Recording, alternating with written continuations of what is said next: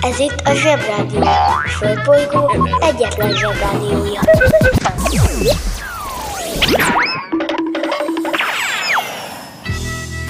Ez itt a Napközi. A mai adásban Támadnak a kultúrákok. Éberség Aztán, Betiltott dalok és dobütemek.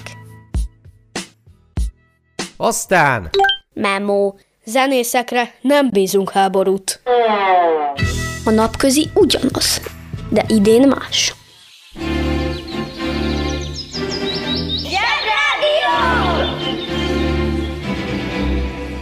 Zsebrádió. Naponta egyszer, de lehet többször is. Bemegyek az oviba, suliba. Mindig a mamám hoz a buliba. De mikor a papa hoz a tutiba Rendszeresen csemmegézünk sütyiba Megérkezünk, csekkolom a jellemet. Búcsúzáskor mindig van a jelenet. Hátöltözés, benti cipő, ölelés. Bemegyek és kezdődik a nevelés. Reggelente én vagyok a csoda lény Cuki-muki odaadott ünnemény. A felnőtteket tenyeremből letettem így lesz nekem sima ügy az egyetem Láttam a barbit egy világos kiklovon Hogy póni volt vagy szamár, eskü nem tudom Az oviban napos, a suliban meg hetes Az ebéd az ugyanaz, de kilötyög a leves. Vége az ovinak, a mama megvárat Biztos, hogy megment a moncsőrjára Mi volt a házi? Nem emlékszem. Mit tenne ilyenkor tűzoltó szem? Napközi külön orra szabad idő Húszosabb, melegítő tornacipő. Én, a Lozi, meg a Gyüli, meg a Bélus Heti kettőt maladunk, mert váll a logopédus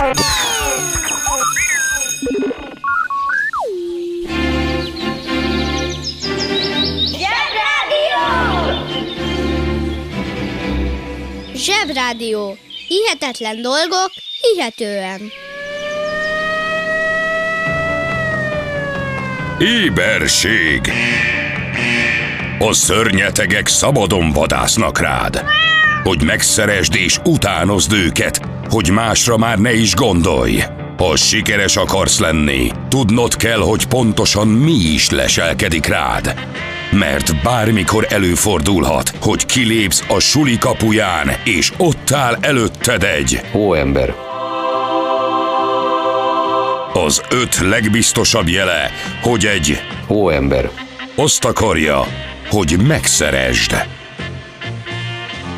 Egy, A hóember egy lejárt lemez. kettő, Annyira lejárt, hogy már szenet sem lehet szerezni csak úgy. három, A hóról pedig már ne is beszéljünk. négy, A legtöbben már nem is tudnak hóembert építeni. öt. Mondom, hogy lejárt lemez. Ne feledd, logika, kritika, etika. Kritika? Most nincs időm elmagyarázni, kérdezd meg anyádat.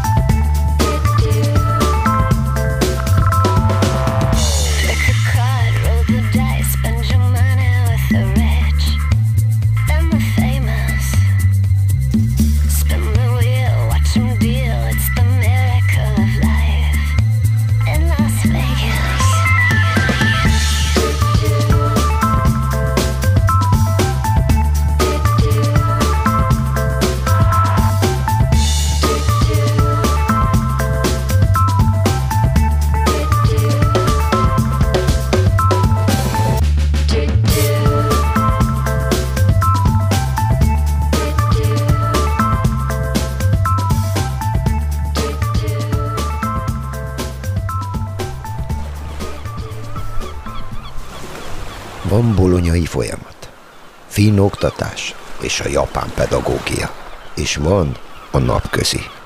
Üdvözlünk a Paleó valóságban! A történelmet nem azért írták, mert úgy történt, hanem azért, hogy úgy jegyezd meg.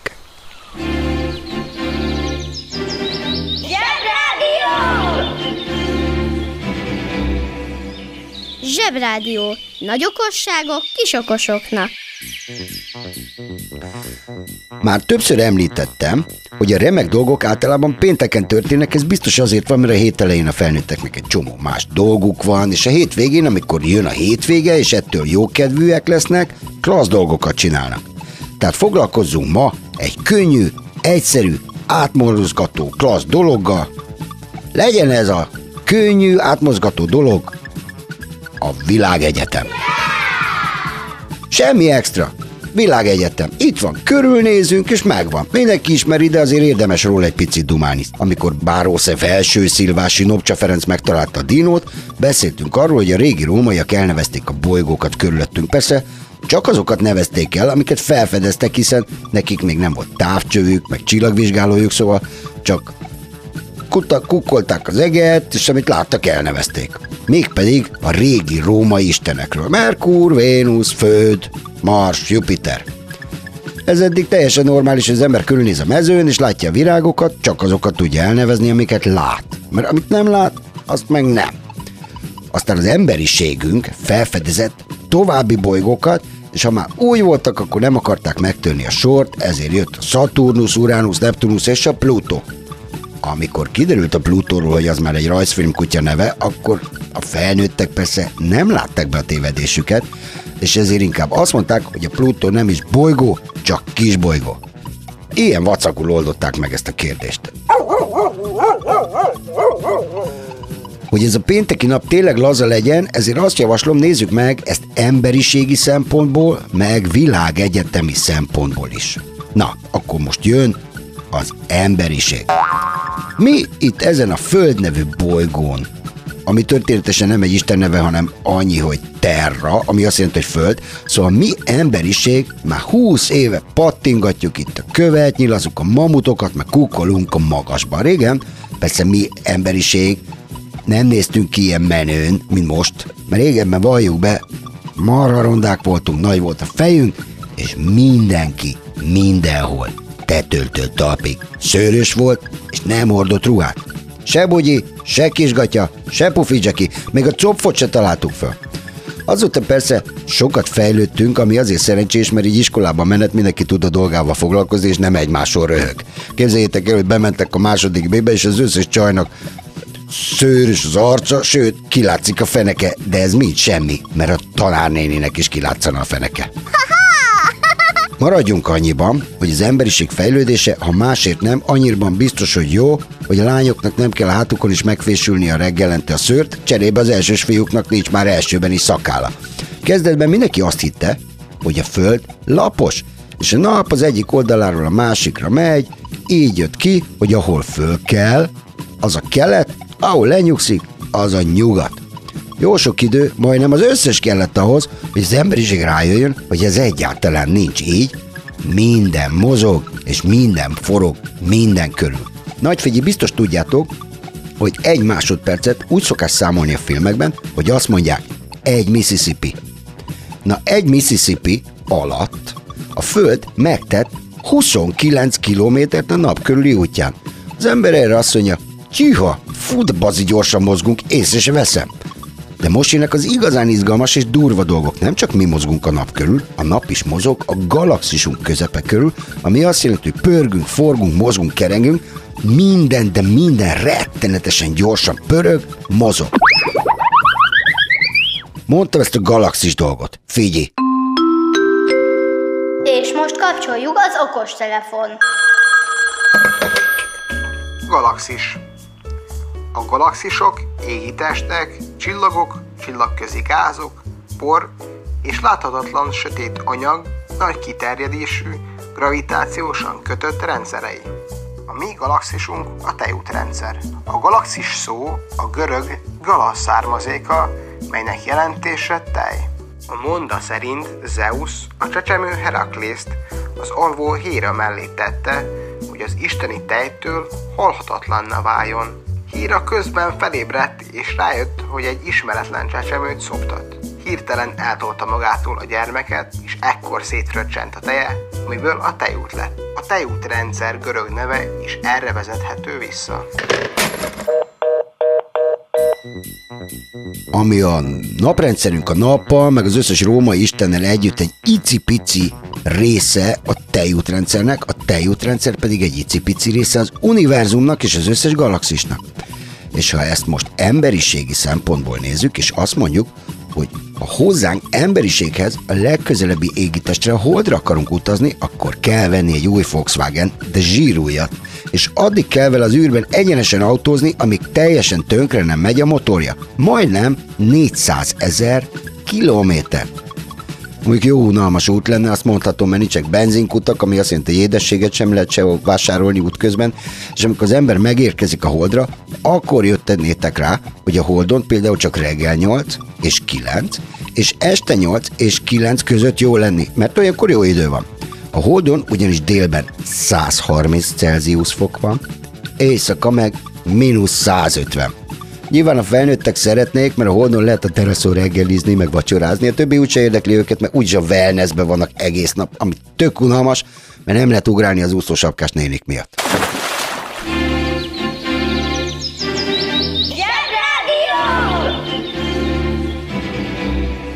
Jobb csorogni, mint ücsörögni.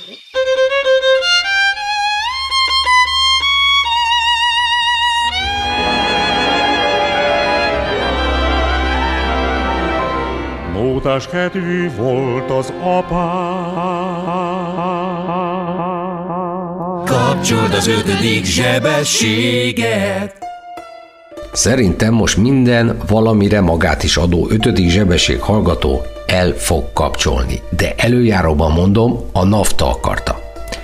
Egész pontosan az történt, hogy kényszerítő eszközök alkalmazásával arra kért, hogy már megint Norvégiáról beszéljek. Mondom erre, hogy de már megint miért? Amire azt mondja nekem, hogy hát mert itt van ez a Rögshops nevű zenekar, ami tök jó. Mondom neki, hogy te nafta, ne szórakozzál már velem, hát ez egy IKEA kanapének a neve. De váltig erősködik, hogy a Rögshop az egy zenekar, és nem egy kanapé.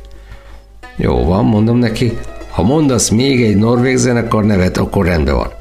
Erre azt mondja, hogy aha. Most erre én mit mondjak? Akkor jöjjenek a norvégok. Már megint.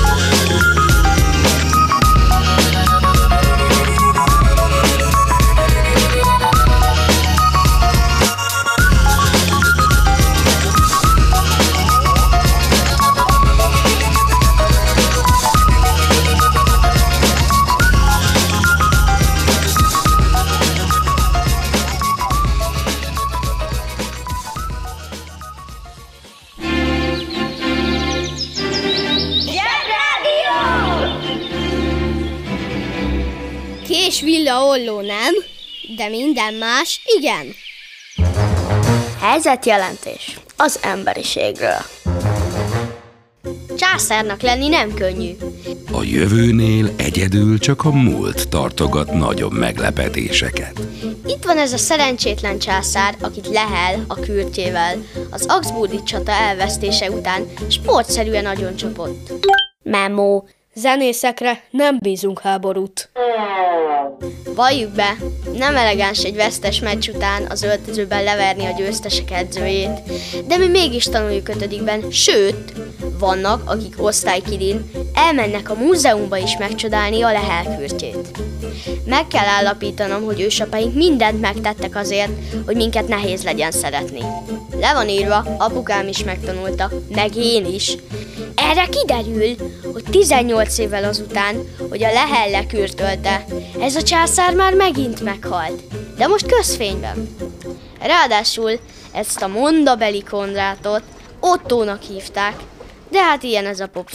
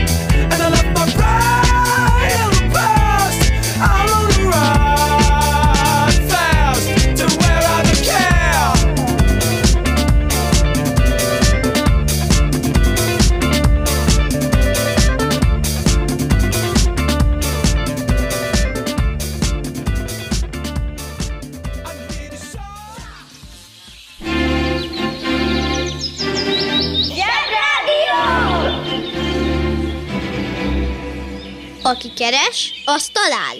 Keres minket a Spotify-on. Akkoriban még nagyon béna volt a hangosítás. Közel sem tudtak olyan hangosan szólni a zenekarok, mint mondjuk az Óbudai Sziget Fesztivál legkisebb színpada, amit így is tisztán lehet hallani Pakson. És mivel tök halkan szóltak, egy Beatles koncerten szinte semmit se lehetett hallani a zenéből. Kérd csak meg a szüleidet, rakjanak be a YouTube-on egy Beatles koncert videót. Valahogy így touch you, I feel happy inside. It's such a.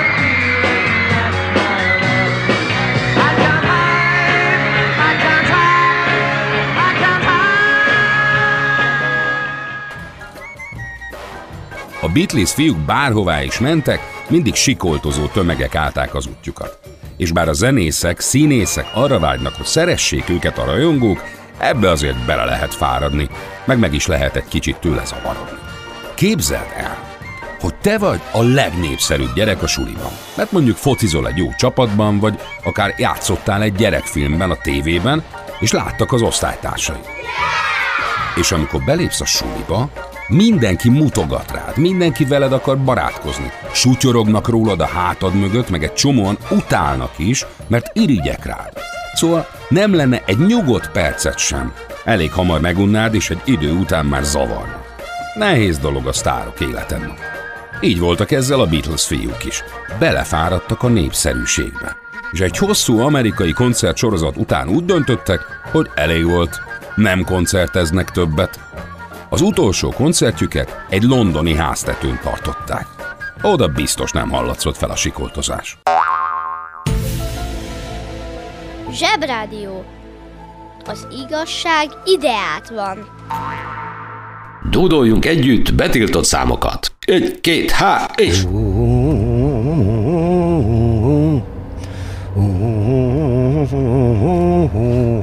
Jót tesz a beleknek.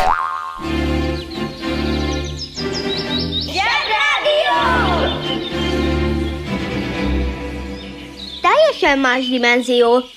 Ha szól, a zsebrádió. Ez a történet egy Francesco Illiről szól, akinek az életén egy jó nagyot csavart az első világháború. Francesco Illit eredetileg Illi Ferencnek hívták, aki egy Temesvár nevű városban született, ami Erdélyben van amúgy. 22 évesen kapta meg a katonai behívóját, és sok éven át harcolt az első világháborúban, mint tüzér. A háború végén Olaszországban hadifogságba esett, aztán végül úgy döntött, hogy nem is olyan rossz hely ez az Olaszország, sőt, úgyhogy ott is maradt. De úgy ott maradt, hogy még egy olasz nőszemét is elvett feleségül. Egy olyan cégnél dolgozott, ahol kávét és kakaót pörköltek egész nap. Egy idő után rájött, hogy ezt ő sokkal jobban tudja csinálni, ezért megalakította saját cégét, az Illi Cafét. És két igen fontos találmányjal járult hozzá a kávéivás kultúrákon átívelő rituáléjához. Egyik volt a vákum csomagolt kávé, ami azért igen fontos, mert a pörkölt kávé a levegő hatására igen gyorsan elveszti a minőségét de Illi Ferkónak hála, most már csomó ideig eláll a kávé, és csomó helyre el lehet vinni a világba. Wow! A másik találmánya pedig a nagynyomású, gőzöket piffegtető espresso kávéfőzőgép, amelynek köszönhetően a legtökéletesebben ki lehet aknázni a pörkölt kávéban rejlő lehetőségeket. Szóval, ha nincs az első világháború, akkor Illi Ferenc marad a fenekén Temesváron, és vélhetőleg asztalos lett volna, mint az apukája.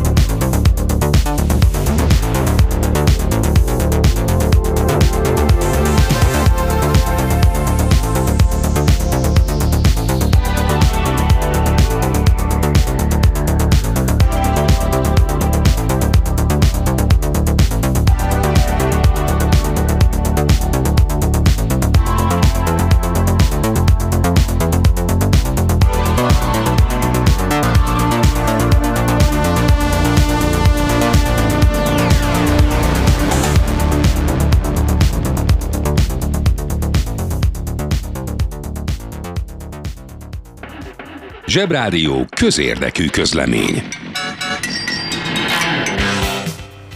Kedves felnőttek! Köszönjük, hogy ma sem parkolnak gyerek nélkül, család nélkül, a családi parkolóba. Mi nem parkolunk oda. Ha ön sem parkol oda, akkor egy picit jobb lehet a világ. Önök a Zsebrádió közérdekű közleményét hallották.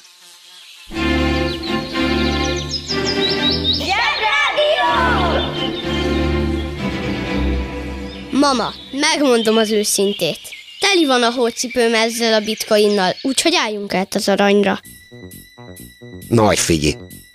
Ki kicsoda, micsoda, ki ünnepel, mit ünnepel, okos telefon, banja halamanja, és mi leszel, ha nagy leszel? Egyben. Figyelj, mondom a naphoz kapcsolódó dolgokat, majd eldöntjük. Azt mondja, figyelj, második Ulászló király. Hát, így elsőre a neve jó. Ő volt a Dobzse László, ami azt jelenti, hogy jól van, Dobzse, ugyanis egyáltalán nem volt ez a pacák magyar, hanem lengyel volt, és mindenre azt mondta, hogy Dobzse, Dobzse. Jó van, jó van. Mondhatnám azt is, hogy ezen kívül, ha valami érdekeset fog csinálni, akkor mindenképpen foglalkozunk vele, de ő sajnos nagyon régen meghalt, úgyhogy erre nem számíthatunk. Nézzük a következőt. Na, ez izgalmas. Lodovico Gritti. Na, ezen eldobjátok az agyivelőtöket, ugyanis ez a Lodovico Gritti, azaz Gréti Alajos, egy velencei kereskedő, bankár és politikus volt. Egy első Szulejmán nevű szultán, aki pont elfoglalt bennünket a Mohácsi csatakor, ennek volt a minisztere, és amikor elfoglalt bennünket, ezt a Lodovico Grittit kinevezte Magyarország kormányzójának. A kormányzó olyan, mint a király, csak nincs koronája. A kormányzókról még azt kell tudni, hogy általában nekünk magyaroknak ezek a kormányzók valahogy nem jönnek be. Szóval a lényeg a lényeg, társaságban felmerülhet, tudjátok, tudjátok, hogy nekünk volt már egy velencei kolmár a kormányzónk? Tényleg? Te milyen okos vagy? Ezt érdemes megjegyezni. Kérem a következőt. Staunton sakk készlet.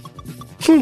Na, volt nekünk ez a Petőfi Sándoros szabadságharcunk 1848-ban, egy évvel ezután, 1849-ben, szeptemberben vezették be ezt a sakk készletet, amit bizonyára ismertek, ez a dobozos sakk, az a kinyitós, amiből mindig hiányzik egy ló.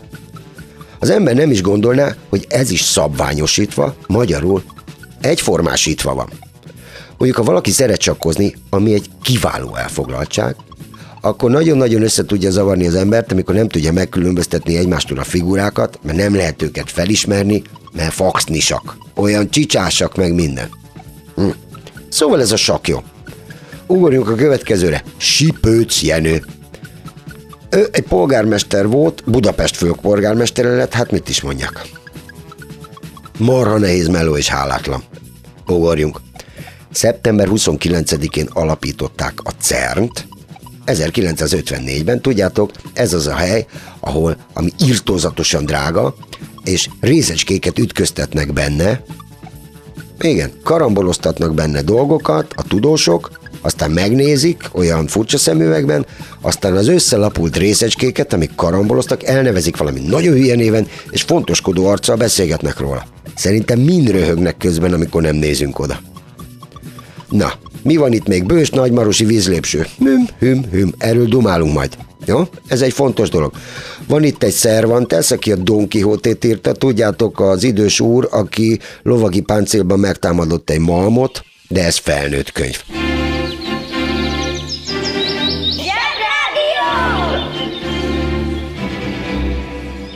Felnőttek tényleg azt hiszik, hogy mert gyerek vagyok, csak a bogyó és babócát értem? 1887-ben, májusban egy Kresz Géza nevű úr kezdeményezésére megalakult a Budapesti Önkéntes Mentő Egyesület. A BÖME. Ez- a rövidítése, a BÖME. És a bömések, ha meghallották, hogy valaki eltört a lábán, akkor odaszaladtak, felrakták a szekérre, és elvitték a legközelebbi kórházba. Ugye, ahogy manapság csinálják a mentők.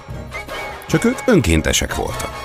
Ma is vannak önkéntes mentők, mint ahogy önkéntes tűzoltók is vannak. Vannak olyan kis faluk, vagy olyan kis városok, ahol nincs pénz a- az államnak, meg az önkormányzatnak arra, hogy fenntartson egy igazi tűzoltóságot, hanem kineveznek ott egy tűzoltóautót, és jelentkeznek önkéntes tűzoltónak. És ha a Júcsi néni házába kiüt a tűz, akkor oda rohannak, és lagokkal eloltják.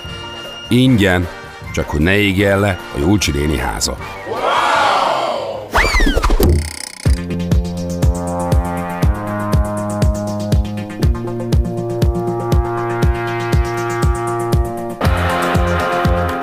A mai napközinek vége. Jól dolgoztatok. Ma is sokat haladtunk az anyagban, de még sok van hátra. Hétfőn újra várunk mindenkit. De addig nézegessétek a zseboldal.hu-t.